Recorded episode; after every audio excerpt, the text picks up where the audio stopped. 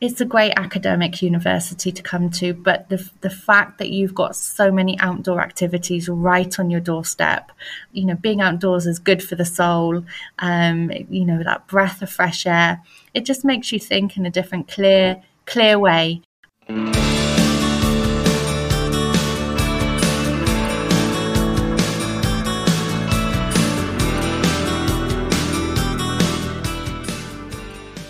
Hallo und herzlich willkommen zu einer neuen Folge von Beste Zeit, dem Podcast zum Auslandsstudium von und mit College Contact. Ich bin Alexandra Michel. Und ich bin Elias Merkel. Und gemeinsam sind wir die Gastgeber dieses Podcasts, mit dem wir euer Fernweh wecken und euch ermutigen wollen, eure ganz eigene beste Zeit zu erleben. Sei es im Rahmen eines Auslandssemesters, einer Summer School oder auch eines kompletten Bachelor- oder Masterstudiums im Ausland.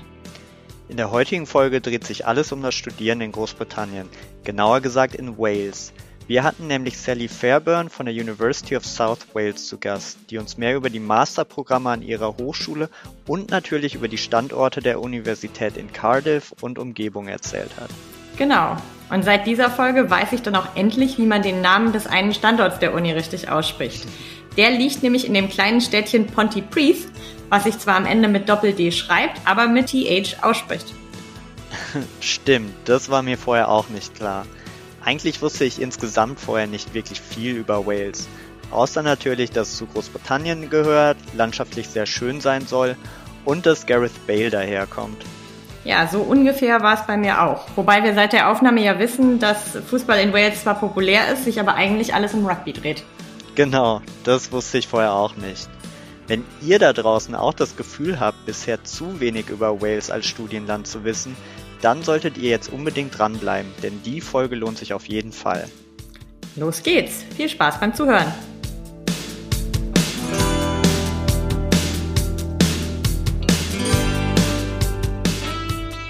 Hi Sally, welcome to our podcast.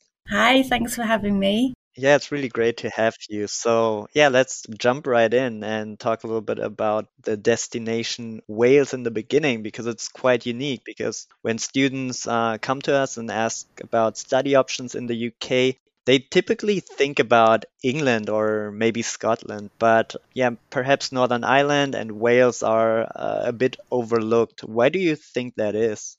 Um, it's a tricky one because having lived here since 2000 four, I, I can't see why anyone would overlook it. It's such a beautiful country. Um, but I, looking from the, the outside in as an international perspective, I, I think given that Wales has its own national language as well, that might be um, something that puts people off considering Wales. They might think, I need to learn Welsh, but actually it's bilingual. Um, everybody speaks English, and some people also speak Welsh, but um, we don't expect our, our international students to speak Welsh, although they will pick up a few words. Mm-hmm. I mean, Cardiff is the capital city of Wales.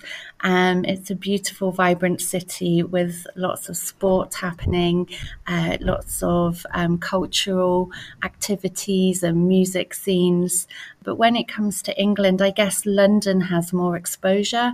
Um, London perhaps is in more um, films. So if you've got international mm. students watching British TV, um, they they will learn and hear more about London than perhaps they would um, mm-hmm. anything about Wales. But yeah, no, I, I, think it's definitely not one to be overlooked, um, but it, it definitely is. right. You mentioned that you moved to Wales and you've been in Wales since 2004. Um, where are you from originally then? Because I thought you were from Wales. I didn't know that you weren't. So where are you from? Um, so I'm from Somerset, which is just south of mm-hmm. Bristol. We're known for um, speaking like a farmer and drinking cider. um, so I think with my accent, it's quite neutral. I think that comes with the job and speaking to so many uh, students from different nationalities and learning to kind of slow slow down the way I speak and speak very clearly. But when I go back home, sometimes I just have to tune my ear in a little bit more to my family, especially because they do speak with a strong accent in Somerset uh-huh. and very fast as well. I haven't spoken to any farmers from England, I think, so I wouldn't know. neither, neither have I. Yeah.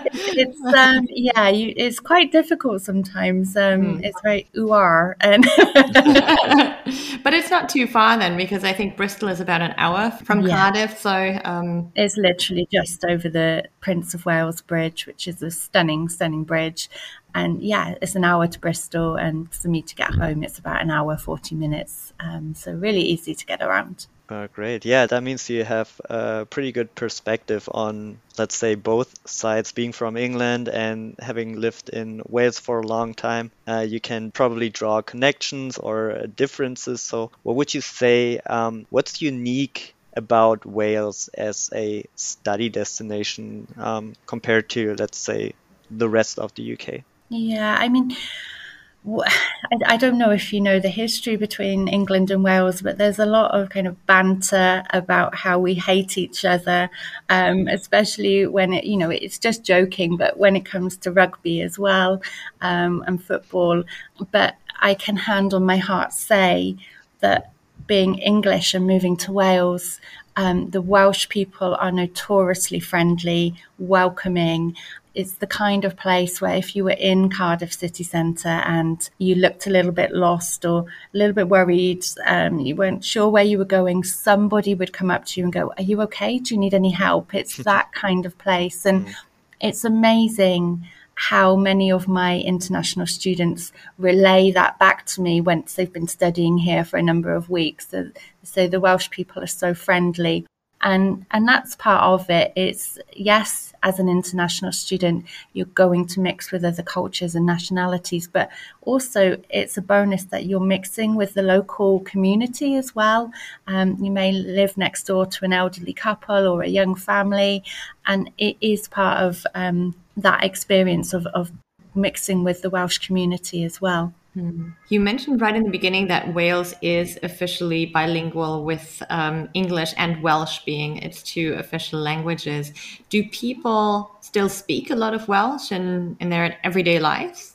Um, you do hear it, yeah. Um, especially um, there's one part of Cardiff that's very um, media centric, um, and so they, they, they have a lot of Welsh speakers there. My husband is from West Wales, and and they notoriously speak more Welsh um, in the West. Um, so if he was on the phone to his parents, he would be speaking Welsh to them. When I go, everybody speaks English. So it's and and it's amazing actually how many words you you do pick up, or you can kind of get the gist of the conversation that they're having without knowing Welsh because there are quite some similar words, but then some of the words are so difficult and um, you feel like you're you're kind of spitting a lot while you're um, trying to say them. Because it's not only um, a different language, but they actually have a different alphabet as well. Mm-hmm. So the, there a double L is a letter and it's pronounced um, so I'm not very good at that. But yeah, they, they have different, in the majority are the same, but there's a couple of different letters um, that they, they have as well. Right. Do you have any examples of mm, kind of yeah. teach us teach us some Welsh if you if you can. See if you can um, guess what these words might be. So um Borada. Borrowed. but Borada. My pronunciation isn't the best, but Borada. good morning. Good morning. Yeah. No way. You got that? huh? You got that? Um, Nosta. Good night. Good night. You got it. Uh-huh. See, see. you better. we'll do two more. Um, Yakida. Good afternoon. Now you've gotten the hang of it, right? we'll do this to you. Yakida. oh, that's uh, cheers. Cheers. Yeah. Ah. Um, and then finally, this is quite a funny one because they've kind of had to make up a word uh, in the modern language, given that it's such an old language. Um, but popty ping, hmm. mobile phone. Uh, it's an appliance. It, it, it is an appliance. And then I'd say refrigerator. So popty is an oven, and ovens when they go ping is oh, a microwave. microwave. Ah. so see, I was thinking it was a phone because the phone would ping when yeah. a message comes in. So. yeah, that makes sense. Yeah. So you know some Welsh now. All right, great. Um, do you offer any Welsh courses for for students? Like if they want to, I mean, I, I, you said that they will pick up a little bit, kind of here and Yeah. there automatically. But do you offer any kind of introductory Welsh courses for for students who want to like seriously uh, Um, that's a really good question, actually. I know that we do them sometimes for staff at beginners, intermediate um, levels as well. I don't know if they're open to students. I can't see why they wouldn't. Um, it would be a good experience for them. Um, but yeah, it's definitely worth um, uh, investigating further. It, it, there are classes. I just guess we just need to find out if they're for, for students as well. Okay. All right. Um, so let's talk a little bit more about Cardiff, maybe, because you already mentioned it's a very friendly place. And uh, I think either you or Elias also mentioned it's the capital city of Wales. Um, so I, I understand it's a fairly big city, or it's probably the biggest city in Wales. Um, how would you describe Cardiff to our audience that might not have kind of heard of the city before, or at least not know anything about the city? Yeah, it's. I wouldn't say you know it, it's the biggest city in Wales, um, but when you compare it to London, it's it's not on scale to London at all. We don't have an underground tube system, for example. Um, I believe there are around three hundred thousand people living in Cardiff. There's two train stations, um, and to give you kind of some perspective of how how big the city is, it would take you about 10, 15 minutes to walk from one train station to the other. So from one side of town, uh, the city to the other. Um, it's a city that has lots of history, lots of culture. Um, so if you're into your museums, um, the museums are free for you to go into. Um, there are cinemas and there's beautiful theatres. Actually, there's three different theatres in the city, and one of them is so old and traditional. Um, and especially if you come at Christmas time and you, you see some Christmas um, shows, it, it's it's such a beautiful setting. Um, but if you're into your sport as well, um, so very much into cricket, we've got Sophia Gardens where we host lots of cricket matches, um, both with local teams but also international teams as well. Um, Cardiff City used to have a football team in the Premiership. Um, they didn't last very long.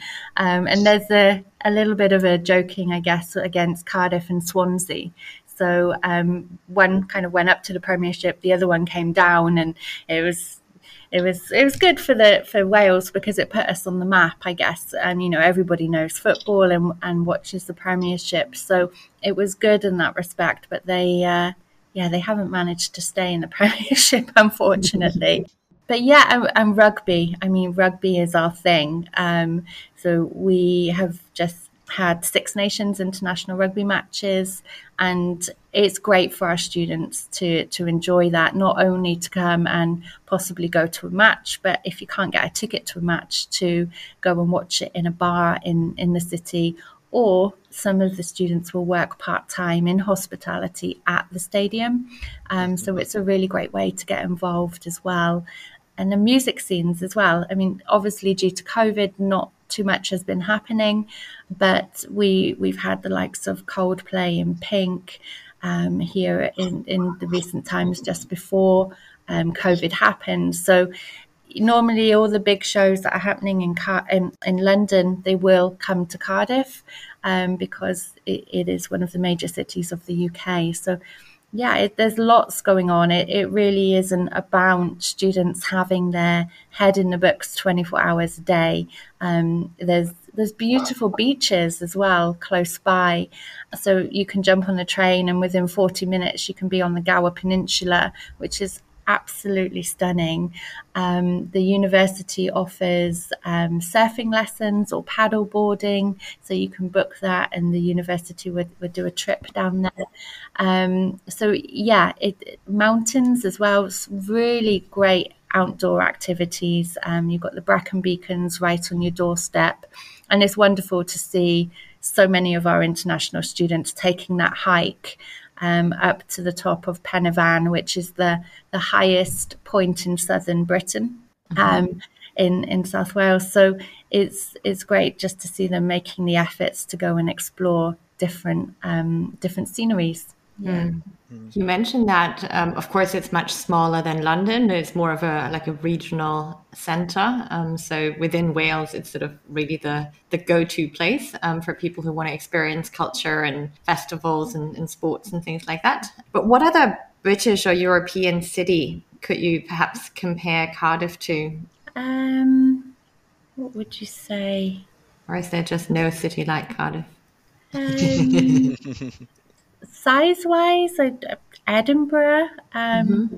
I, am not 100% on that, but I mean, Edinburgh again offers lots of culture and history. It's it's close to the coastline, mm-hmm. um, but the the Welsh people are completely different to Scottish people. Um, so in that respect, it is very unique. Mm. Um, but I was thinking about Edinburgh as well in terms of what you described of like the history and um, yeah. and and the the mix of kind of cultures and culture and um, sports and all these kinds of things. So, yeah, yeah. There, there are very very much uh, similarities between the two, and and actually, you know, it's just an hour's flight from Bristol up to Edinburgh. So it's great for our students to to get that opportunity to experience different cities within the UK as well. Mm. Mm-hmm. Yeah, and I, I, was just thinking uh, now that you've mentioned there's a lot of things to do for especially for students because students typically are into you know the music scene or sports and uh, stuff like that traveling um, would you describe cardiff sort of like a student city? Yeah, it is a city that is very geared up to hosting international students um, because there are two other universities in Cardiff as well.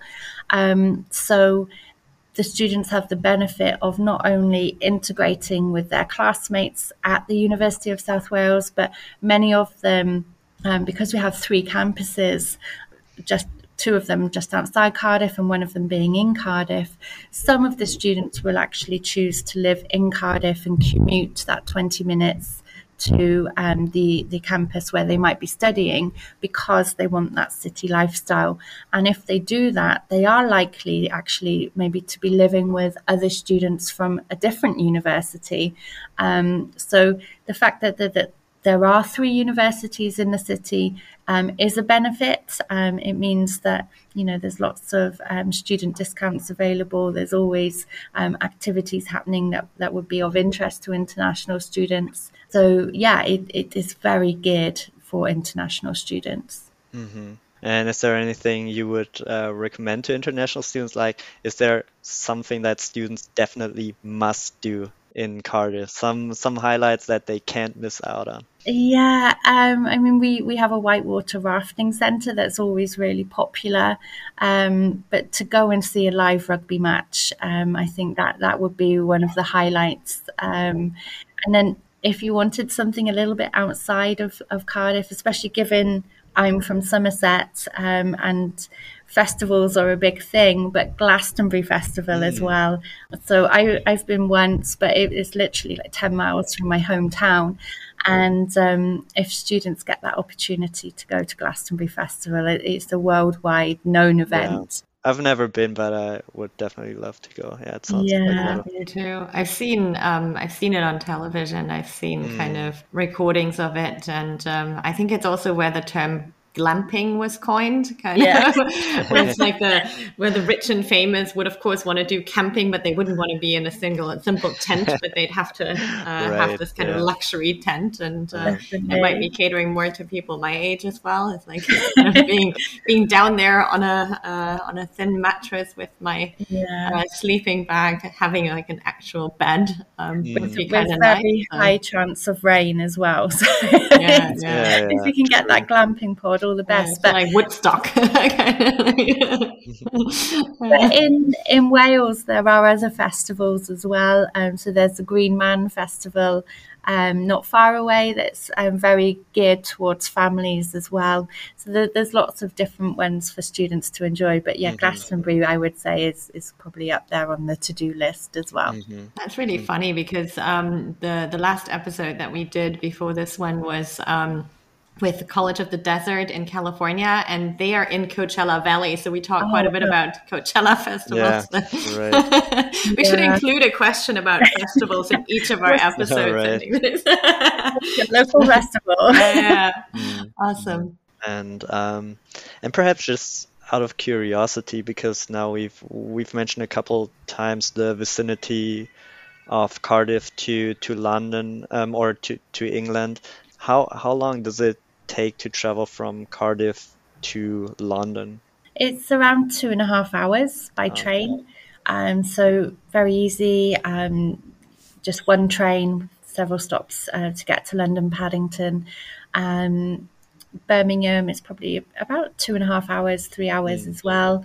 Um, but yeah, I mean, it's it's great to to have that short distance to London um, because students do enjoy going to London, being a tourist there, um, but to actually live there is so expensive. Mm. So the fact that it's only two and a half hours away means they could leave um, on the first train in the morning and they could be back on the same day in the evening. Mm. So they're not actually having to, to spend on hotels and will go up for the weekend or actually some of them have many friends that live there or study there to spend some time up there as well. But the joy is that you're not having that high expense of living in London. Mm-hmm. It is a lot cheaper to live in mm-hmm. South Wales. Yeah. And you have the train system, which is so, so, so good in the UK um, that you can basically get around very easily. And I think there's also a lot of student discounts um, within yeah. the train system. So that's what a lot of people, a lot of students have told us um, is that they they haven't been spending much on getting around. No, you, you can get the young person's rail card, which gives you a discount. Um, they are good trains. I'm not sure they're quite as efficient as the German trains. I know you you are very known for your efficiency, and when I've been to Germany, you know if it says it's going to be there at 10:26, it's going to be there at 10:26. Um, I'm not sure I second that. we are notorious about complaining about our train system. Really? So, yeah, yeah, yeah. Yeah, I think um, no, it is good that you you have um, the train stations within five minutes walk of all three of our campuses. And also being in Cardiff you've got the the benefit of having the bikes that you can hire on the streets as well. Um, or you can just buy a, a, bike yourself. But there's lots of ways to get around. And it's not so big that you you need a car. Um, it's quite expensive as I guess it is in Germany but quite expensive to have and, and run a car here in the UK when you take into consideration tax and insurance mm-hmm. and MOT and all that malarkey. Um, so yeah, just take advantage of the the public transport and the buses as well. Mm-hmm. Sounds good. Yeah, so I think let's uh, transition to the university itself and talk a little bit about that. You have uh, mentioned a couple of times now that uh, the University of South Wales has three different um, campuses. Um, they're in and around Cardiff, um, I believe. Can you mm. can you tell us a little bit more about each of them and yeah, perhaps how they differ from each other? Yeah, they, they are very different to each other, all three of them. Um, I'm on the Pontypridd campus, and the town is Pontypridd. Um, it's spelt Pontypridd, um, but in Welsh, a double D is a TH. So um, here is where um, it is very green, it's very mountainous and beautiful. It's probably one of the campuses where we teach um, more subject areas than, than any other campus. So here we have engineering, English, psychology, computing, chiropractic studies, sports, um, the sciences and you have everything you need on this campus. You've got um, halls of residence, you've got a gym and a sports centre, although you're not necessarily going to need to join the gym to get fit because, like I said, we are quite on a hill. Um, but you don't need to have a car or anything to, to get around the campus. If you were at the bottom of the campus and you wanted to get to the top, uh, where your accommodation is, it's going to take you no more than 10 minutes walk. Mm. Um, but you have restaurants and coffee shops here, um, Starbucks, uh, 24 hour library, which is beautiful on the top floor because it looks out over the beautiful green mountains. Um, so, really kind of idyllic for, for studying. And then there's a train station just five minutes away. And then 25 minutes later, you're in, in Cardiff City and that takes us on onto that campus. So it is very different to the Pontypridd campus. It, it's a, a city-based campus, very modern building. It's called the Atrium. It's got a lot of glass, beautiful spiral staircase, um, but it's where we teach all of our creative industries. So the likes of media, photography, music, drama, fashion, um, all the courses that perhaps might need a portfolio when, when students are looking to make an application. And um, again, you have everything you need there. You've got libraries, you've got restaurants and coffee shops and student advice zones. Um, the accommodation in Cardiff um, isn't owned by the university. There are purpose built uh, accommodation blocks for students, um, or they can look to have a private house where they perhaps rent a room along with other students in that house. And then, literally, three minutes walk into the city, and you're right in the heart of the shopping malls with John Lewis and um, Jo Malone and all the restaurants and the clubs and the pubs and um, everything that you would expect in a city centre. And then again, about 20, 25 minutes from Cardiff, you've got another city called Newport. And this is, again, another really modern looking building right on the river. Um, so it looks, again, very beautiful. Um, but this is where we teach a lot of our education courses, um, special education needs. We also teach our flagship program, the MBA Global Award. Um, so it, it's a 20 month program with an integrated eight month placement with the MBA, mm-hmm. but also um, where we teach hotel and hospitality management. And we're one, um, I think we are the, actually the only university in the UK to have collaboration with an international five star hotel and that's the Celtic Manor in Newport, where our students get to do their work experience. They quite often get part time jobs there. Um, but the Celtic Manor famously held the Ryder Cup in 2010, the G8 Summit a few years ago. Mm. Um, so it is a very international hotel. But yeah, we have three beautiful campuses. Mm-hmm. Yeah, that sounds great. And yeah, as you've just mentioned, um, like each campus is has their designated subject areas. Um, mentioned, I feel like there there's a wide array of different subjects and programs. Um, how would you describe the USW's approach to teaching and learning? Is it, would you say, is it rather theory based or maybe more applied and practically focused? Um, it, it's we try and do um, very much hands on, um, kind of get as much um, industry experience as possible for our students because we know by enabling them to make contacts with industry, um, update their CV with, with relevant work experience, and that's going to help them in the long run to, to get their dream job once they graduate. The more experience they can get, the more they can put on their CV. And we're very good at that as a university. Many of our, our tutors or award leaders will actually come from industry themselves. So, with that, they have the benefit of bringing their contacts with them.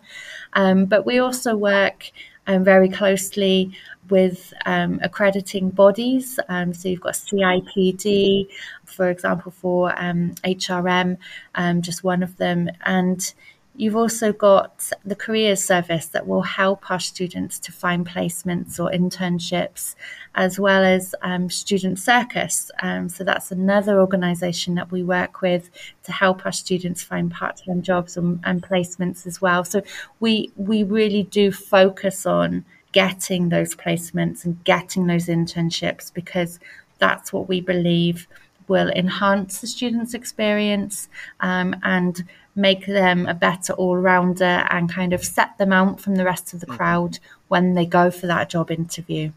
Hmm.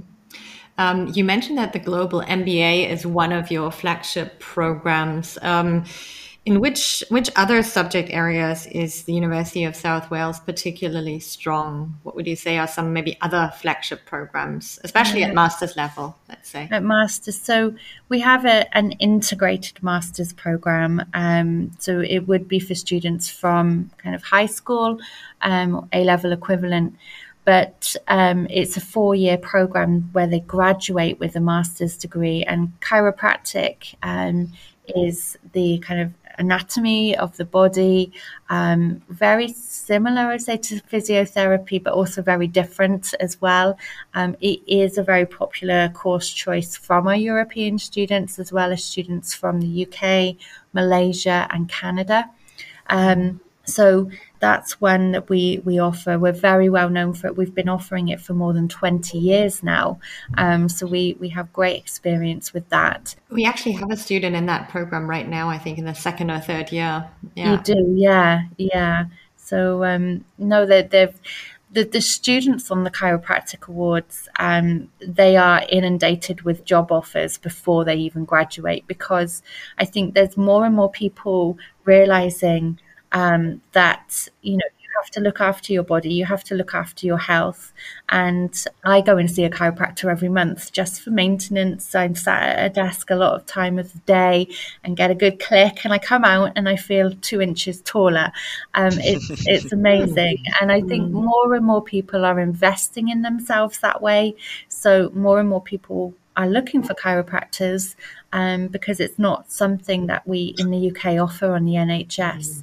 And I think it's also, there's very, very few programs of that kind in Europe because I think that um, when when we worked with a student who ended up on this program, I think she said um, she did her research and there were maybe five or six programs in the entire kind of uh, European um, education sphere. So, um, and yeah. I think none in Germany. Um, that's kind of exactly like that. So, yeah, yeah, I think in the Netherlands and um, and some other countries. But um, so she was very adamant about wanting to do exactly this program, and, um, and we were glad that South Wales offered it. And I think she's very happy there. So. Yeah, we, we have the chiropractic clinic where the students in their fourth year will actually work with patients. So in, from the very first point of uh, of the course, they're actually treating each other. They they have to be comfortable, I guess, in getting down to a, a vest top, and they're experiencing each other's bodies, I guess, and feeling the bones. Um, but then in the fourth year, um, they're actually working in the clinic. They're taking managerial duties. They're taking um, even, you know, the washing of the gowns. They have to do every single element of it as well as treating patients. And it could be a staff member at the university or it could be a member of the general public. And um, they actually have to treat so many patients and so work so many hours in order to graduate. Um, so they again they're getting that hands-on experience literally um, with this course. Mm-hmm. All right. And besides um, chiropractic, um, I think you mentioned the creative industries um, being one of kind of the stellar um, subject areas as well. Yeah, and and Cardiff. Um, I mean, a lot of people have this misconception that you have to be in London to break through into the the creative industries, and and that's certainly certainly not the um, kind of the fact really, because Cardiff is known as a creative industries um, hub. We have the Pinewood Studios, we have the BBC Wales Studios, and our students have worked on the filming of Doctor Who. Um, they've worked on the Netflix series Sex Education, and so they really are getting out there and getting in the mix and, and getting that hands on experience. Um, so two of our other flagship programs that we we actually um, have that are of interest to um, our European market would be um, MA Film. Mm-hmm. And we have several different pathways. Um, so we have directing, we have documentary, screenwriting, editing, cinematography, and production management. So you can kind of tailor your master's degree into the area that you want to specialize in um, and know that you're going to be in the heart of a creative industries and your tutors are going to have those links with the industry um, to introduce you to as well um, so it, it is all about getting as much experience as possible hmm. As a faculty, um, we have um, the option of a there's an on-site cinema, and students will experience guest lectures as well. So we get industry experts coming in and giving um, our students those really valuable talks, um, you know, the do's, the don'ts, the advice of what they should be doing now to kind of benefit once they've they've graduated and master classes as well from industry experts. So they, they really do get a variation of different teaching methods. It's not all about, you know, just being in a classroom and being lectured at. That's that's not the point of it. And within the MA film program, students have the benefit of a four week placement with a Wales based production company. So they're guaranteed to get that hands on experience as well. Hmm.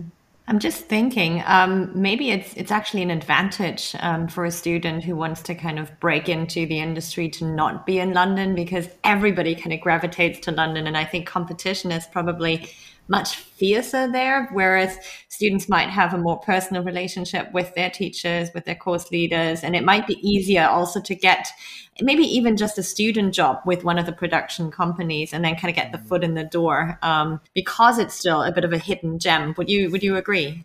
I completely agree, and there's so many startups happening as well, um, and so the fact that students then can offer their services for free to get that um, valuable experience with these startups as well, as well as the established companies that are already there.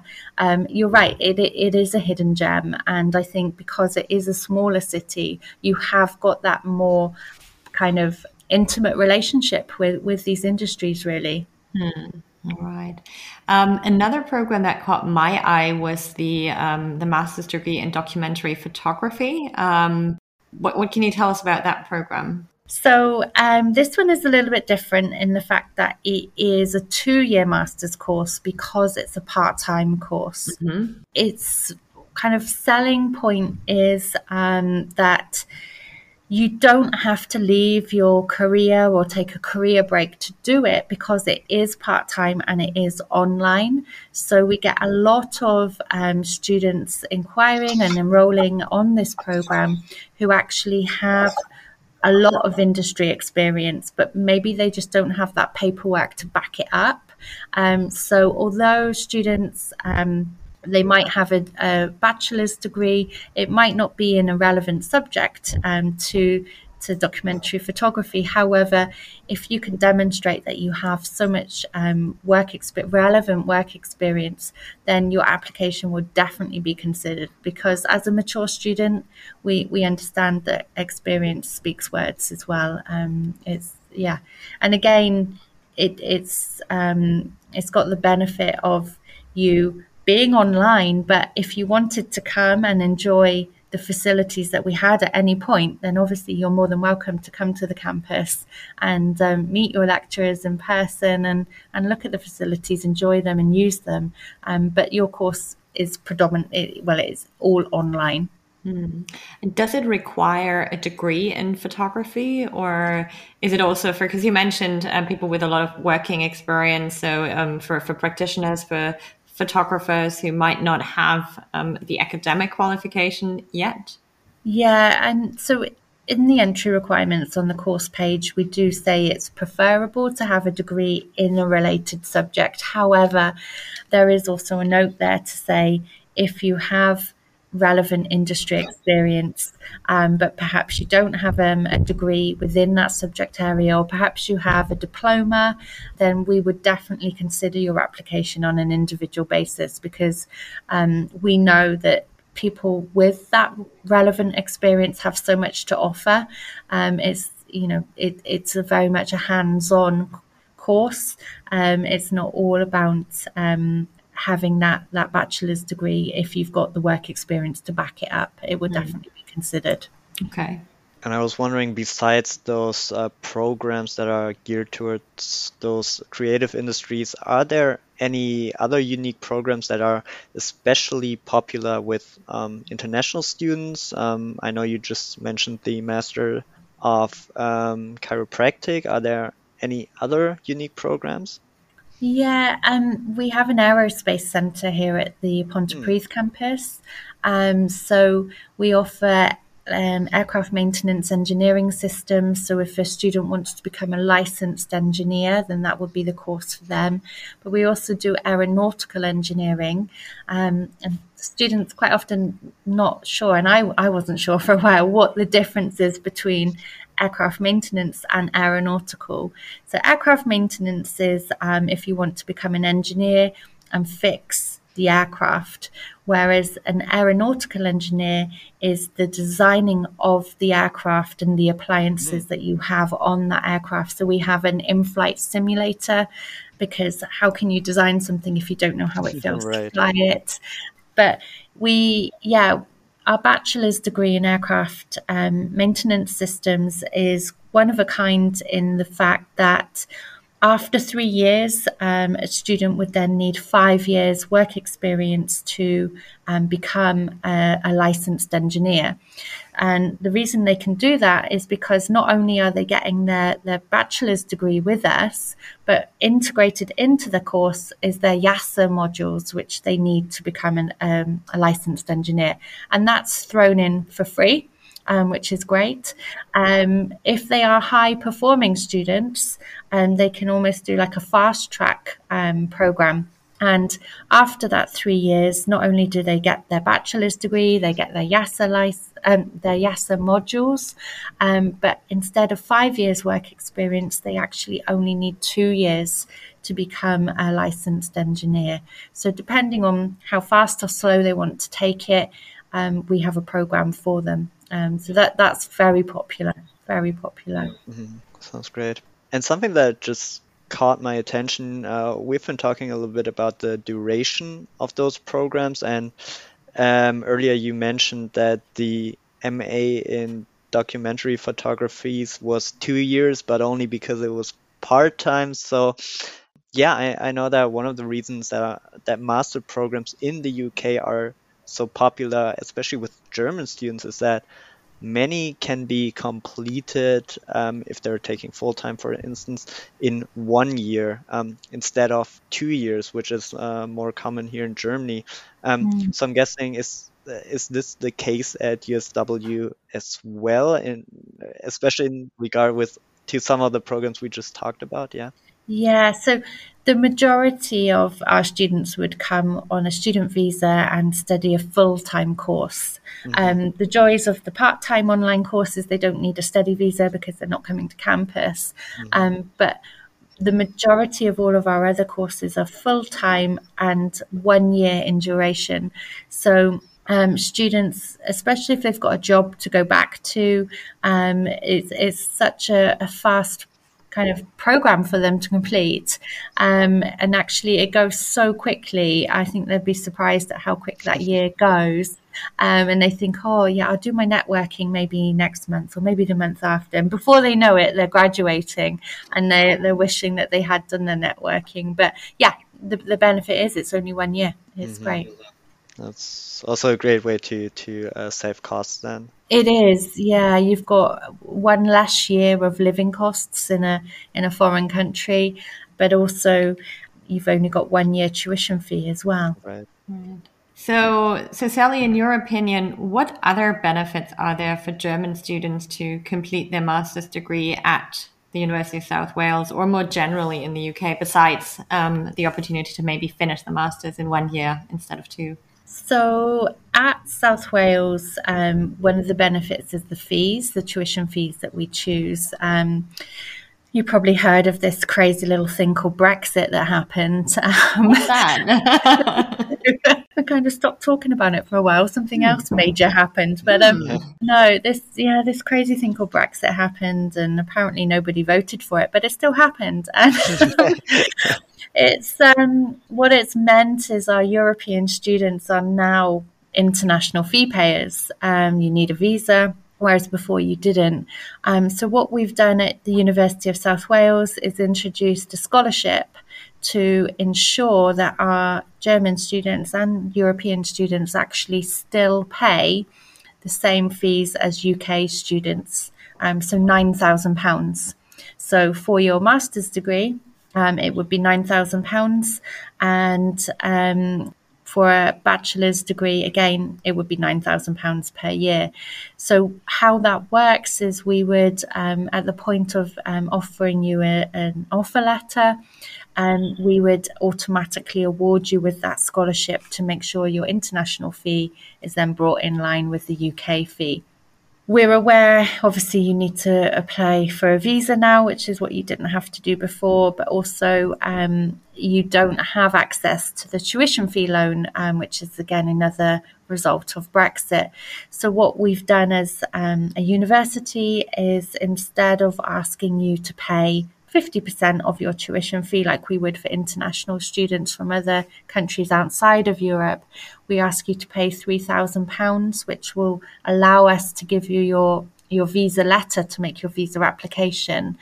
And if you pay the remaining £6,000 before or at the time of enrolment, we'll give you a £300 discount or you can set up to pay um, the remaining £6,000 over 10 monthly instalments. So £600 a month at no extra cost, there's no interest.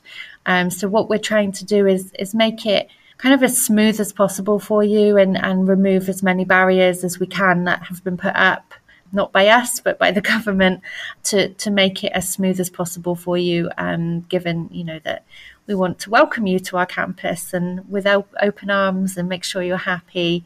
But yeah, that that's what we've done as a as a university.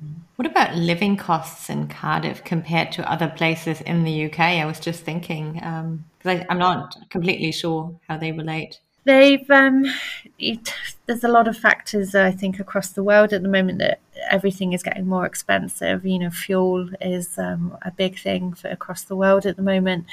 But in in relation to other countries and general cost of living, Cardiff is known to be one of the most affordable places to live for a student and that offers very high standard of living.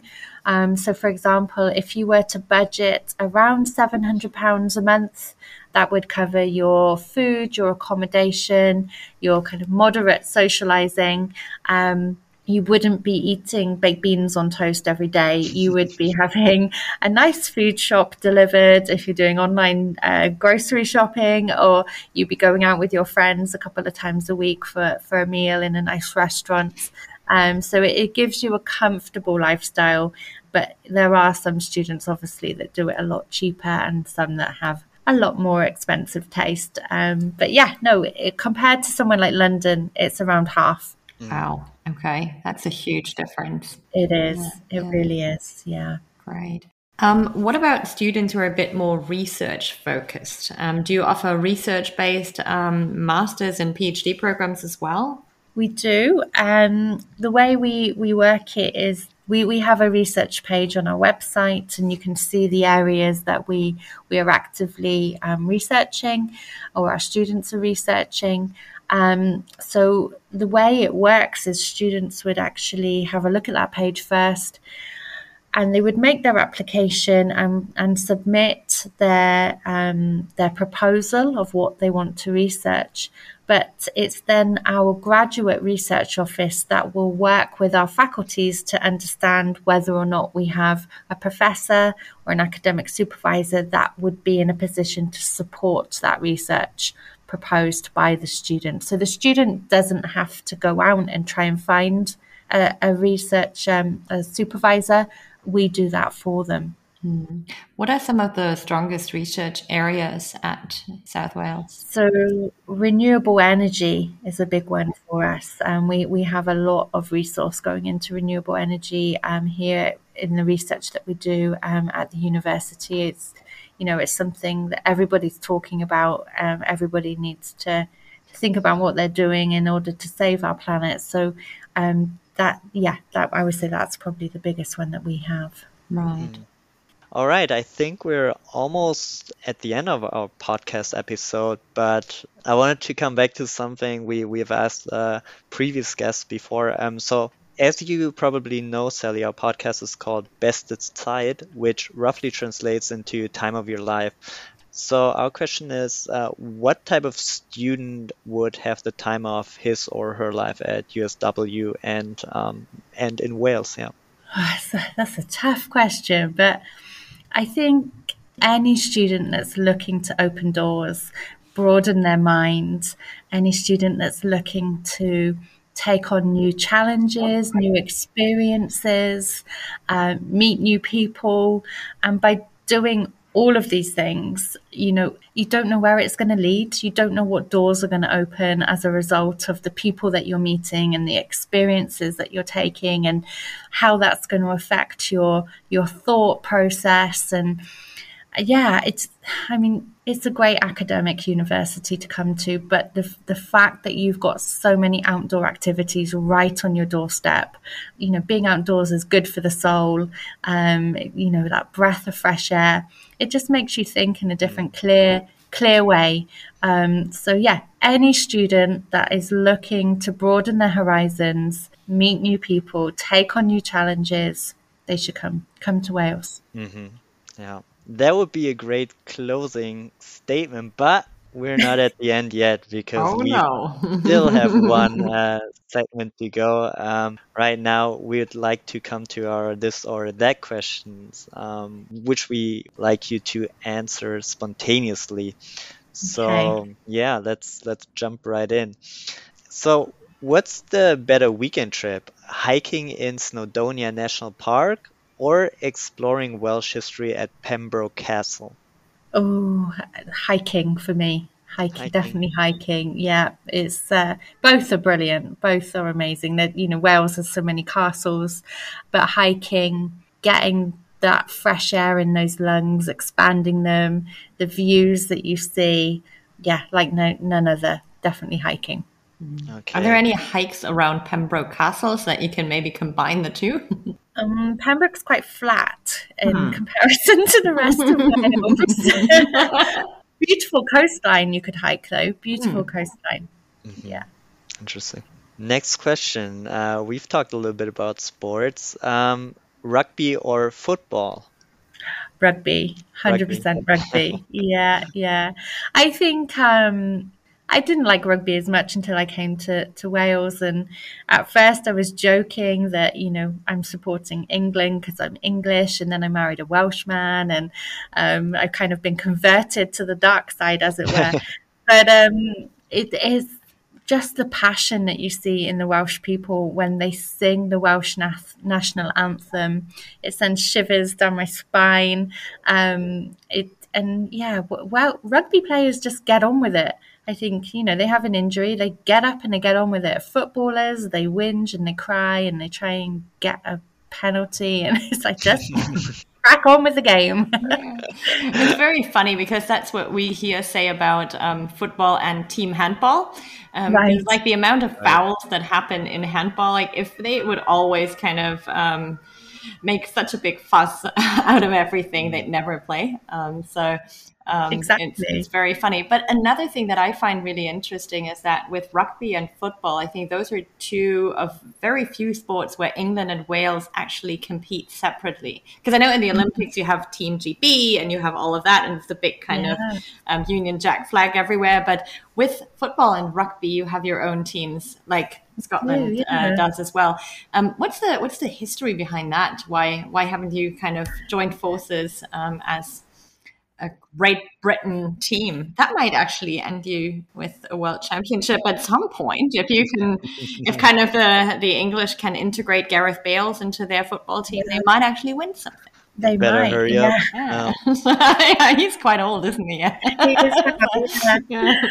But um, no, I, I don't know the history behind it, to be honest. It would be interesting to find out um, why in those sports it's separate.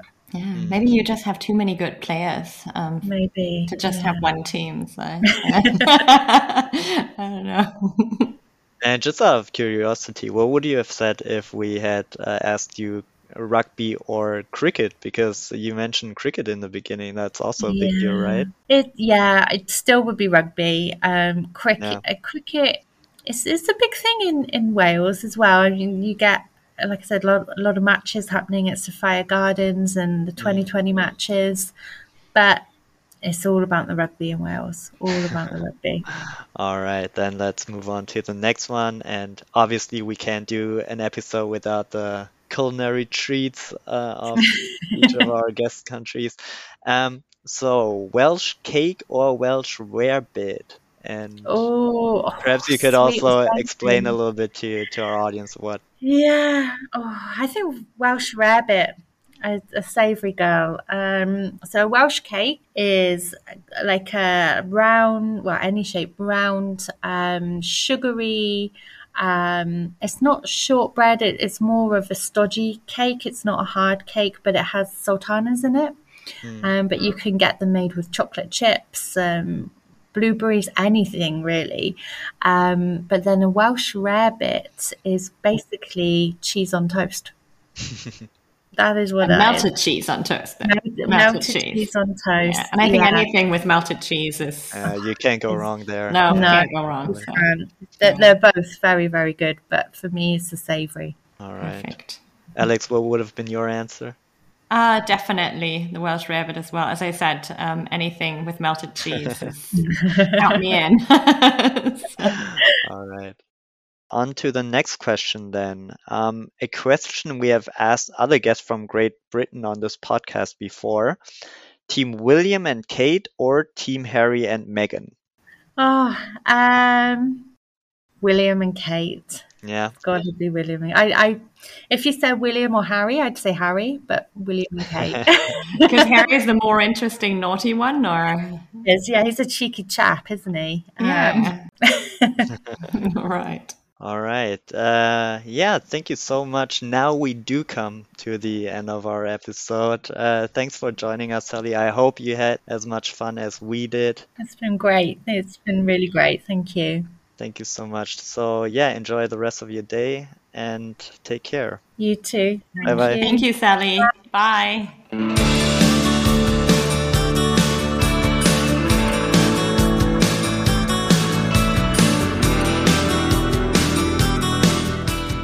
Das war jetzt spannend. Wusstest du, dass Cardiff so ein Medienzentrum ist und dass es da so viele Fernsehsender und Filmstudios gibt? Nein, überhaupt nicht. Ich bin irgendwie davon ausgegangen, dass sich das meiste in London abspielt. Ja, ich auch. Haben wir also noch was gelernt? Definitiv. Ich habe insgesamt eine Menge gelernt und finde Cardiff nach Sallys Erzählung als Studienstadt schon ziemlich interessant. Nicht zu groß, nicht zu klein, sehr lebendig und gut angebunden. Finde ich auch. Ich habe nach der Aufnahme auch mal ein paar der Orte und Ausflugsziele gegoogelt, die Sally genannt hat. Und die Landschaft rund um Cardiff ist schon richtig, richtig toll. Besonders diese Gower Peninsula ist super schön. War klar, dass du das direkt wieder gegoogelt hast. Äh, aber muss ich mir auf jeden Fall auch mal angucken. Falls ihr jetzt Lust auf ein Studium in Cardiff bekommen habt, dann schaut am besten direkt mal in unsere Shownotes. Dort findet ihr Links zum Hochschulprofil der University of South Wales und zu einem aktuellen Erfahrungsbericht von Diana, die dort seit letztem Herbst Media Production studiert und sowohl von der Uni als auch von Cardiff selbst sehr begeistert ist. Wenn ihr euch ausführlicher zu den Studienangeboten der University of South Wales oder auch generell zum Auslandsstudium beraten lassen möchtet, meldet euch gern jederzeit bei uns. Unsere Kontaktdaten findet ihr ebenfalls in den Show Notes.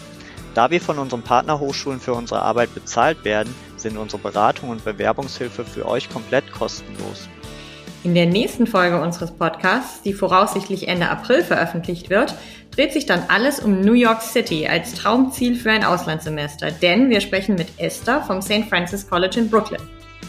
Wenn ihr unseren Podcast bisher noch nicht abonniert habt, solltet ihr das unbedingt nachholen, um keine Folge mehr zu verpassen.